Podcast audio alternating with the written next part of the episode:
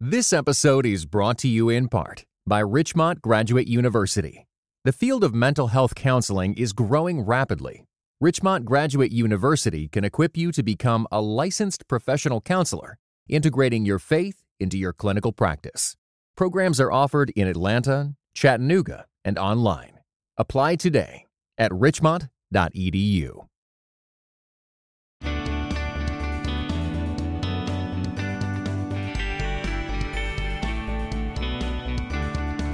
Welcome to Monday Morning Preacher, a podcast dedicated to the art and craft of preaching God's Word. I'm Matt Woodley, editor of PreachingToday.com and pastor at Church of the Resurrection in Wheaton, Illinois. This episode of Monday Morning Preacher is brought to you by PreachingToday.com. PreachingToday.com comes alongside you as you prepare your sermons. We offer 13,000 high quality illustrations to help you drive your point home. Go to PreachingToday.com and sign up for a 30 day free trial.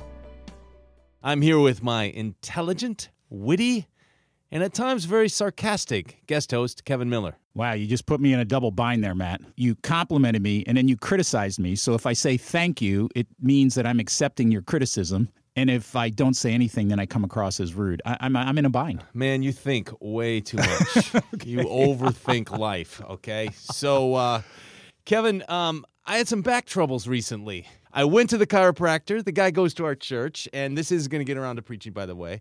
And I went to see him, and he said, You know, I've been watching you, been watching the way you sit and stand and walk, and just part of my profession, he said. And I notice you have some very bad habits. You slouch when you sit, and your posture is really bad when you're reading. Wow, that was direct. Yeah, faithful are the wounds of a friend, I guess, you know? So actually, it was really helpful to me. Apparently, I had picked up some really bad habits without being aware of it, which leads to an important lesson for preachers. Should I give you a drum roll? Thank you. You know, I've noticed some same thing in my 25 years of preaching career and with younger preachers and older preachers. Sometimes when it comes to sermon delivery, we've all picked up some really bad habits that we don't notice. Oh, yeah, sermon delivery.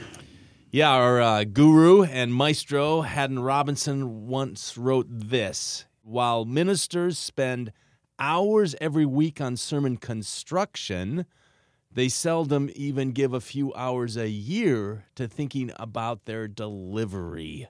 Now, we're not going to argue with Haddon, so let's just assume that's true. Why do you think that is? Why do you think we neglect sermon delivery? Well, I would say what Haddon said is true of me. I, I, think part of it is as soon as I'm finished one sermon, I know Sunday's coming again, and I got to get ready for the next one. So I, I have to invest more time there uh, moving forward than looking backward. But part of it is it's I wince when I listen to a sermon of mine and I hear uh, delivery that I don't think was very good. It's sure. it's kind of painful. Haddon said effective delivery depends on two things: what we say and how we say it. What would you say are the elements of delivery, Kevin? Well, for me, a big one would be your voice, right? I mean, your volume, your rate of speed, your pitch, whether you're high or low. Yep. So that's voice.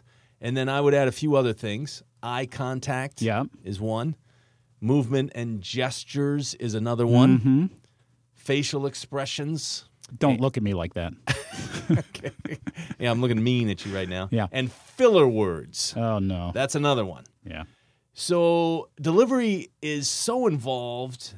We're going to spend two podcasts working on it on Monday Morning Preacher. But in this podcast, we're going to focus on two things vocal delivery and eye contact. Okay. So vocal delivery is all about how you use and vary things like like you mentioned, Kevin, volume, pitch, pace, and tone. And we're going to start, we're going to tee it up with an example of effective vocal delivery from a preacher we both like a lot. His name's Reverend Claude Alexander, senior pastor of Park Church in Charlotte, North Carolina. And this is from a sermon he preached called Can You Do Any Better? In the life of every believer, there is a moment, and perhaps there are more than one moment when every believer is looked to for leadership, looked to for guidance, looked to for expertise, looked to for some know how, for some ability. There are times when you are expected to step up to the plate, to stand in the gap, to deliver. to provide, to produce, to make something happen, to work something out, to bring something to pass. There are moments when nobody else is able to do it, nobody else can handle it, nobody else can face it, nobody else can shoulder it, nobody else can take it on, nobody else can really deal with it, and you are given the opportunity with the hope of your being able to do what nobody else can do. And Michael, in such a time, the question is raised, can you do any better? Can you, with the God whom you serve, fare any better? Can you, with the relationship with the Lord that you have, you, the Bible toting, cross wearing, gospel CD playing, Sunday morning church attending, can, can you perform? Can you lead? Can you guide? Can you face? Can you endure? Can you overcome any better than those who don't know who the Lord is?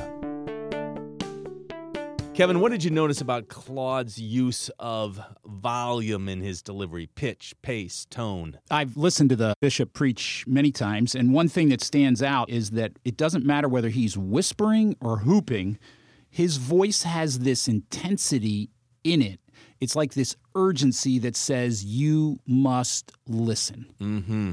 And I love the amount of variety that Claude uses. You know, I've heard preachers that constantly preach at an incredibly fast and intense pace. They never slow down. It's a vocal sprint from intro to conclusion. And then there's preachers who just preach with monotony. You know, it's the same tone, same pitch. God designed our minds and our ears to crave variety. Vocal monotony is the enemy here. Yeah. The area that I think I struggle with there is that I drive too fast. I mean, if there were cops for preaching speed, I would be getting speeding tickets a lot. Mm-hmm. Um, and you know what's interesting is that when I get to a more emotional or intense part of the biblical passage or my pastoral application, I actually pick up speed. So for me, apparently, intensity must equal speed, but that's not always really a good way for listeners because actually sometimes you want to slow down and let them really drink it in. So I, have been working on that. Yeah, again, vocal variety is the key. And, you know, one of the things that we really want to encourage preachers to do is just take an honest look at yourself and how you can improve. And uh, so I took an honest look at myself as I was looking at this topic. I have a very natural sounding, kind of draw people in kind of vocal. You do. Delivery. You're kind of like everybody's friendly uncle. That's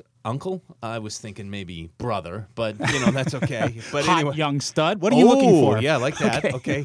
It's a strength in my preaching, but it does have a downside. And the downside is when I need to drive something home with a lot of intensity, I need to work on ramping up my pitch and my volume and emphasizing certain words and phrases. So that's one of the things I'm working on. Well, you know, one way I've started to work on um, my sprint to the finish delivery style is I'll actually write in my notes pause. And, and it just tells me, Kevin, you've got to like give your listeners a, a breath. You've got to let them catch up with you. Especially like if I ask a question where it's not a rhetorical question, I want them to think and, and come in their own minds as to the answer. I'll put pause twice to make sure I really let people uh, process. I like that. I'm going to try that, Kevin. Yeah. I got something out of this podcast. Thank you. I'm glad you showed up today. Sure. Okay, so the second thing we're going to talk about is uh, not only your voice, but the second aspect of delivery eye contact. Mm. So, Bryan Chapell, preaching professor, he said, You must look people in the eye. The eyes can spit fire, pour out compassion, and preach Christ in you. And then he went on to say, When you deny people your eyes, you really deny them yourself. What are your thoughts, initial thoughts about eye contact? What I try to do is take a what I call a quick mental snapshot. What I mean is I'll look say to the front and look in the eyes of say a teenager sitting there near the front although usually they sit in the back and I make eye contact just as long as it would take to like take a picture just like that. And then I move and look at another section of the room maybe the woman in the back and I look at her just long enough to do that same thing. Because if I make eye contact with one person in that section, the six or eight people who are sitting mm. around that person all feel like I made eye contact with them also. Yeah, that's really good. You know, I've been preaching over 25 years and I'm getting a renewed or a deepened sense of the importance of eye contact mm. because preaching is such a in the moment thing and, mm. and it's mm. such a interaction. It's not really a dialogue. There's just one person talking, but it is very interactive form of communication. So you have to watch what's happening in people as you're preaching. How are they responding in the moment to this? And you may adjust some things in your sermon. And that's why it's so important for me to get away from my notes as much as possible and to be able to look people in the eye. Yeah, I had a great example of that a couple weeks ago. I was preaching from Stephen's sermon in Acts 7 that leads to him getting killed. And I was talking about how sometimes as Christians we have to speak the hard word, even knowing it's not going to go over. And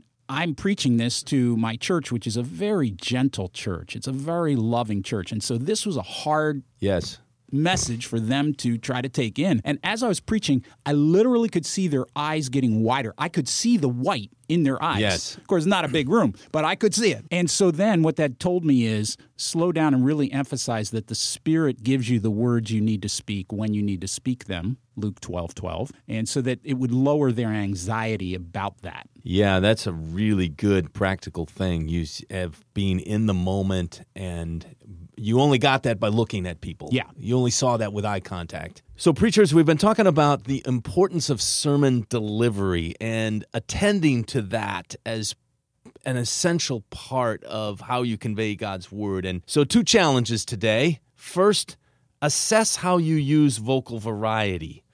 Get a little louder and then a little softer. Speed up and slow down, and then pause completely, as Kevin suggested. Maybe even write pause in your notes talk a little lower and then just a little higher. Your voice is an amazing instrument in the Lord's hand. Don't just play the same note with it. So think through in your sermon how you're going to use some vocal variety. And the second thing is look people in the eye as much as possible. Whether you use lots of notes, little notes, whatever, try to get away from your notes as much as possible so you can See what's going on in your listeners' eyes, on their faces, and how they're responding. And that will change a little bit how you deliver your sermon. So look at them personally. This is Matt Woodley. Thanks for listening to Monday Morning Preacher, and we hope you can tune in to part two for the basics of sermon delivery.